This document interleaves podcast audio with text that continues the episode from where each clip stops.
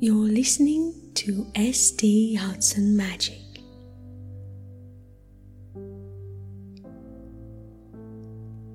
Welcome to episode 11 of my first ever romantic sleep story.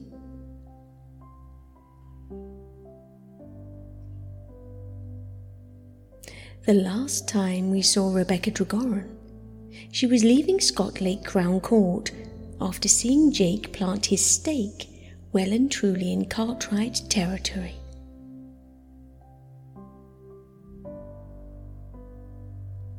Jake, meanwhile, was now resolved to tell his father the truth about what had been going on and make a fresh start as a key member of the Cartwright clan.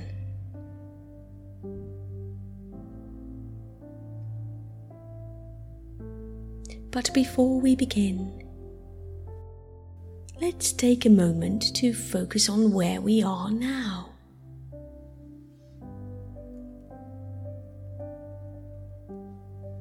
It is time to relax and fully let go.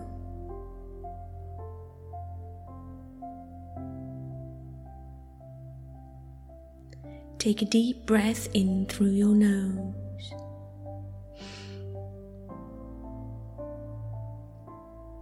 and let it out on a long sigh.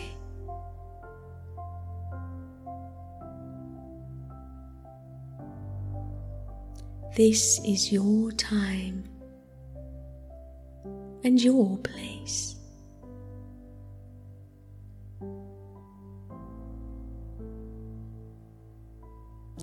Feel your body melt into the support beneath you.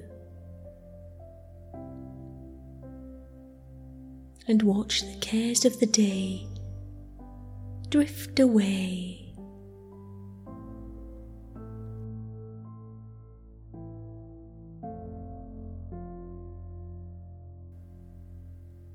Notice how the pressure seeps away from your cheeks.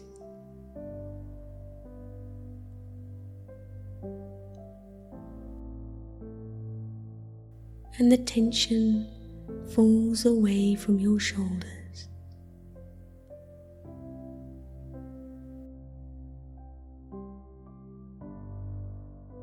Feel the melt away from your ears.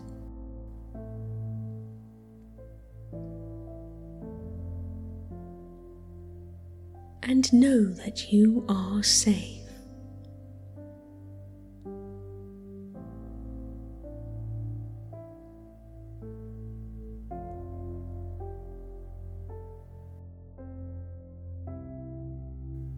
And here we are in Scott Lake Infirmary. Many months have passed since the court hearing, and Olivia Cartwright is doing her best to seal the deal before her stepfather is given the all clear for yet another health scare.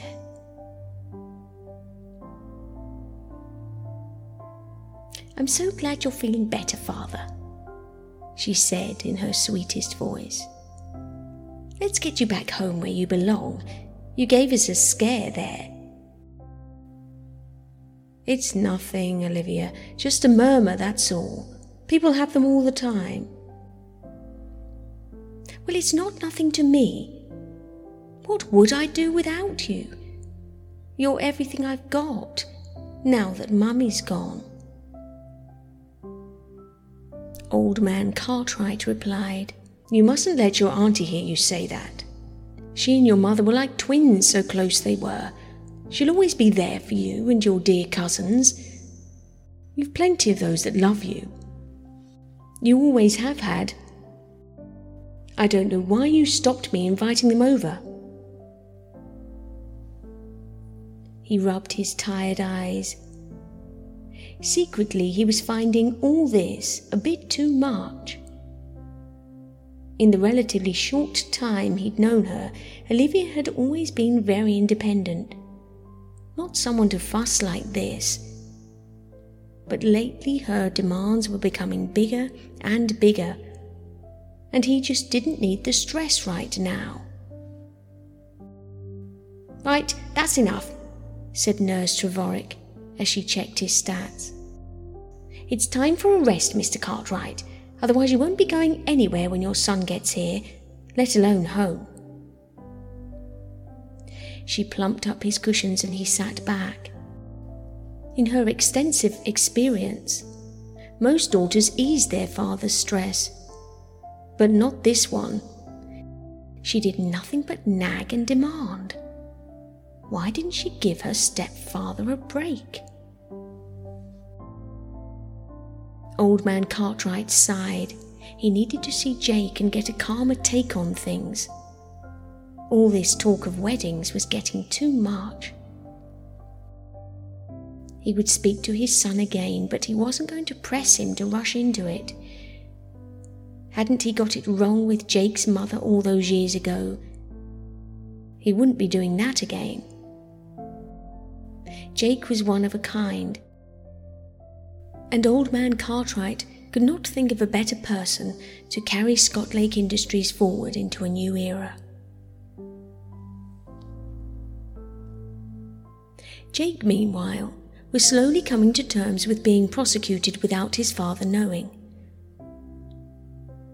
What with the ongoing health battles and Olivia laying it on very thick, the last thing Jake wanted to do was burden him with a grim truth that could have easily caused the downfall of Scott Lake Industries. But he was satisfied Olivia had learned her lesson, and he'd felt much better about things after Olivia's unexpected heartfelt apology after the trial. Everyone made mistakes, and she'd been carrying too much responsibility before he got there so, the way he saw it, it wasn't really any wonder she made the rash decisions she had. Don't worry, Olivia, he'd said when he saw her tears fall. It's over now, and it's time for new beginnings. Then, walking into a new phase, he had turned his back on his past and the constant confusion he felt around Rebecca Tregoran. It was time to look ahead. To return Scott Lake Industries to the force de resistance it used to be, with him at the helm. He wanted so much to make his father proud, especially after the faith he had shown in him. And if Jake had to sacrifice that childhood pipe dream, then so be it. It was never going to amount to anything anyway. Rebecca being the way she was, she would never let him forget how he'd lied in court. He entered Glenroth Hotel. As the best venue in Fort Scott Lake, this was the perfect place to host the new corporate launch. And he'd heard the rooms were plush too. Mr. Fairmore, or should I say Cartwright? said the girl at reception. Yes, Cartwright it is. Please make yourself comfortable, and the hotel manager will be with you shortly. Jake settled himself into one of the large wingback chairs. Their soft tan leather complemented the oak panelling and the timber boards he wondered how many generations of the Cartwright clan had trodden this path as he gazed through the Georgian windows to the sea of green beyond. This was his life now. An elegant, refined existence where he had the time and the support to achieve the success he had always striven for. He looked around Two staff had just settled in the corner, gossiping away. Behind them, a large bookshelf lined with antique books. Just like the ones Rebecca organised for the charity drive, he said to himself. Cartwright, you say? said one of the voices. Yeah, that's his name now. He's the long lost heir of Scott Lake Industries, didn't you know? There was an announcement in the classifieds a while ago. The only Cartwright I ever saw was the daughter. Yeah, I've seen her about. She's a bit of a stunner, isn't she? If you like that sort of thing. Jake sighed. He hated gossip. But there was something about this conversation he just couldn't ignore. She was here before the trial. This was something new. Yeah, I know, and not for the first time either. She's got a thing going with that married bloke, I think. You know, the judge? Don't say anything though. We're supposed to keep stum about our guests. Jake's blood ran cold. This was outrageous. Olivia hadn't changed at all, it was all just a big act. That woman would do anything to get what she wanted. Hadn't he kept quiet about her all this time and what she had done? What a blind idiot he'd been. He'd made sure old man Cartwright had remained in the dark about everything. It hadn't been easy. He'd had to put a stop on any papers coming to the house or the hospital, and he'd forbidden the staff to talk about it. His father hated mobile phones, so he was okay there. But it turned out it was all for nothing. He had protected Olivia for nothing. He would just have to have it out with her later.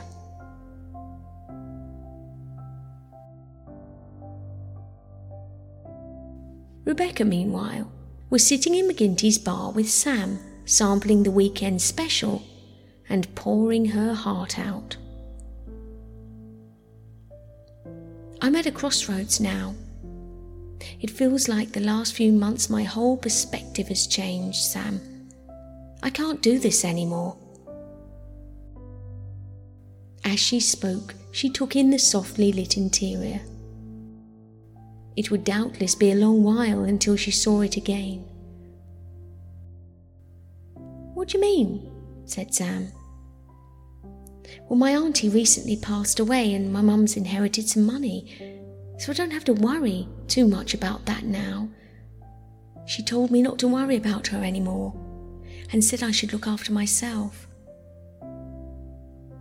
It's not that I don't like it here, but any vague hopes I might have had about Paul Jacobs died the moment he sneaked around trying to make deals with the local press.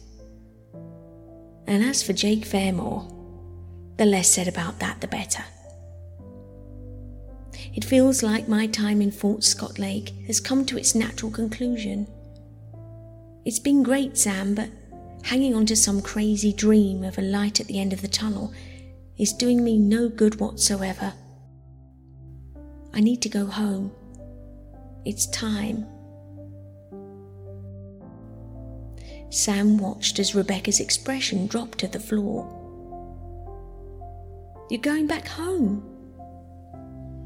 Yes, I think so.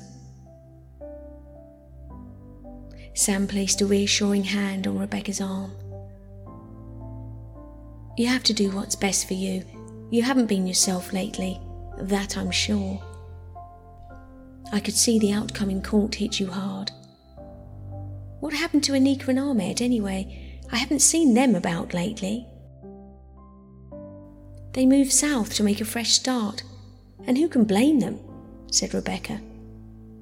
Anika's getting all the support she needs in the local Indian community, and they found a great school for Ahmed with piano lessons and everything, so he can build on all that he learned at Scott Lake Music School. It sounds like everything you touch has turned to gold, said Sam. Our company's certainly the better for having you. And it's been great, said Rebecca. It's not like I'll be a million miles away anyway. Just a train ride. And you'll be back for my wedding? Of course, said Rebecca. I can't wait. Jamie's the best thing that ever happened to me. And you for her, Sam. You both seem so happy. I'm over the moon, really. Rebecca and Samantha spent the rest of the afternoon laughing and chatting, chatting and laughing. And by the end of it, Rebecca's mood had lifted immeasurably.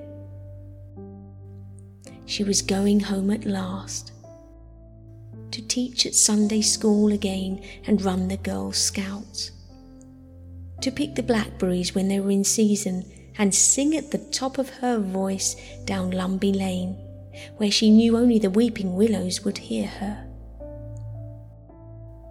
She could fish on Flitwick Lake as she had done with her father all those years before and watch the sunset from the balcony outside her bedroom, where she could dream happy dreams, and leave Fort Scott Lake where it belonged, in the past.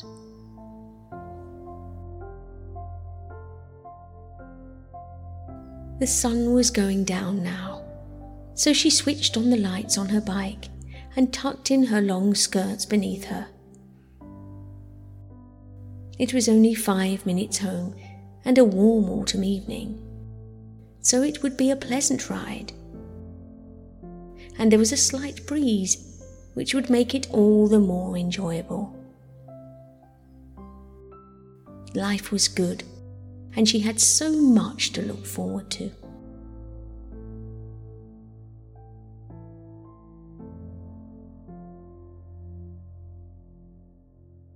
The traffic was light for a change, but then it was the weekend. Most people would be sitting in a pub garden somewhere watching the sun go down. And in no time at all, she was sailing down Steep Hill, her red hair flying, her grin running from ear to ear. This is the life, she declared out loud. At last she was free. She had made the decision. She had told Sam. And she was going home to her mother and everything she'd been so reluctant to leave behind.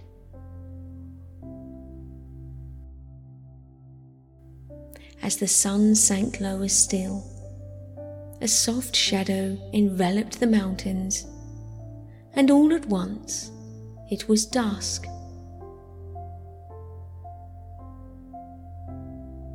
She wasn't quite sure how it happened. Shock does that to you. But within seconds, she was sprawled on the road, her knees grazed, her elbows covered in blood. And as she opened her eyes, she could just make out the same number plate she had seen all those months ago outside her flat the day Anika was threatened.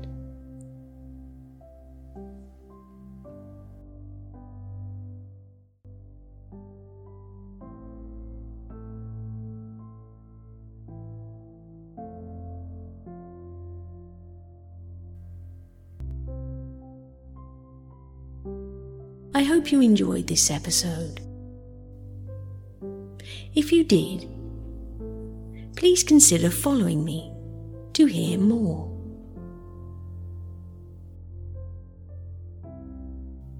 And look out for further episodes produced just for you.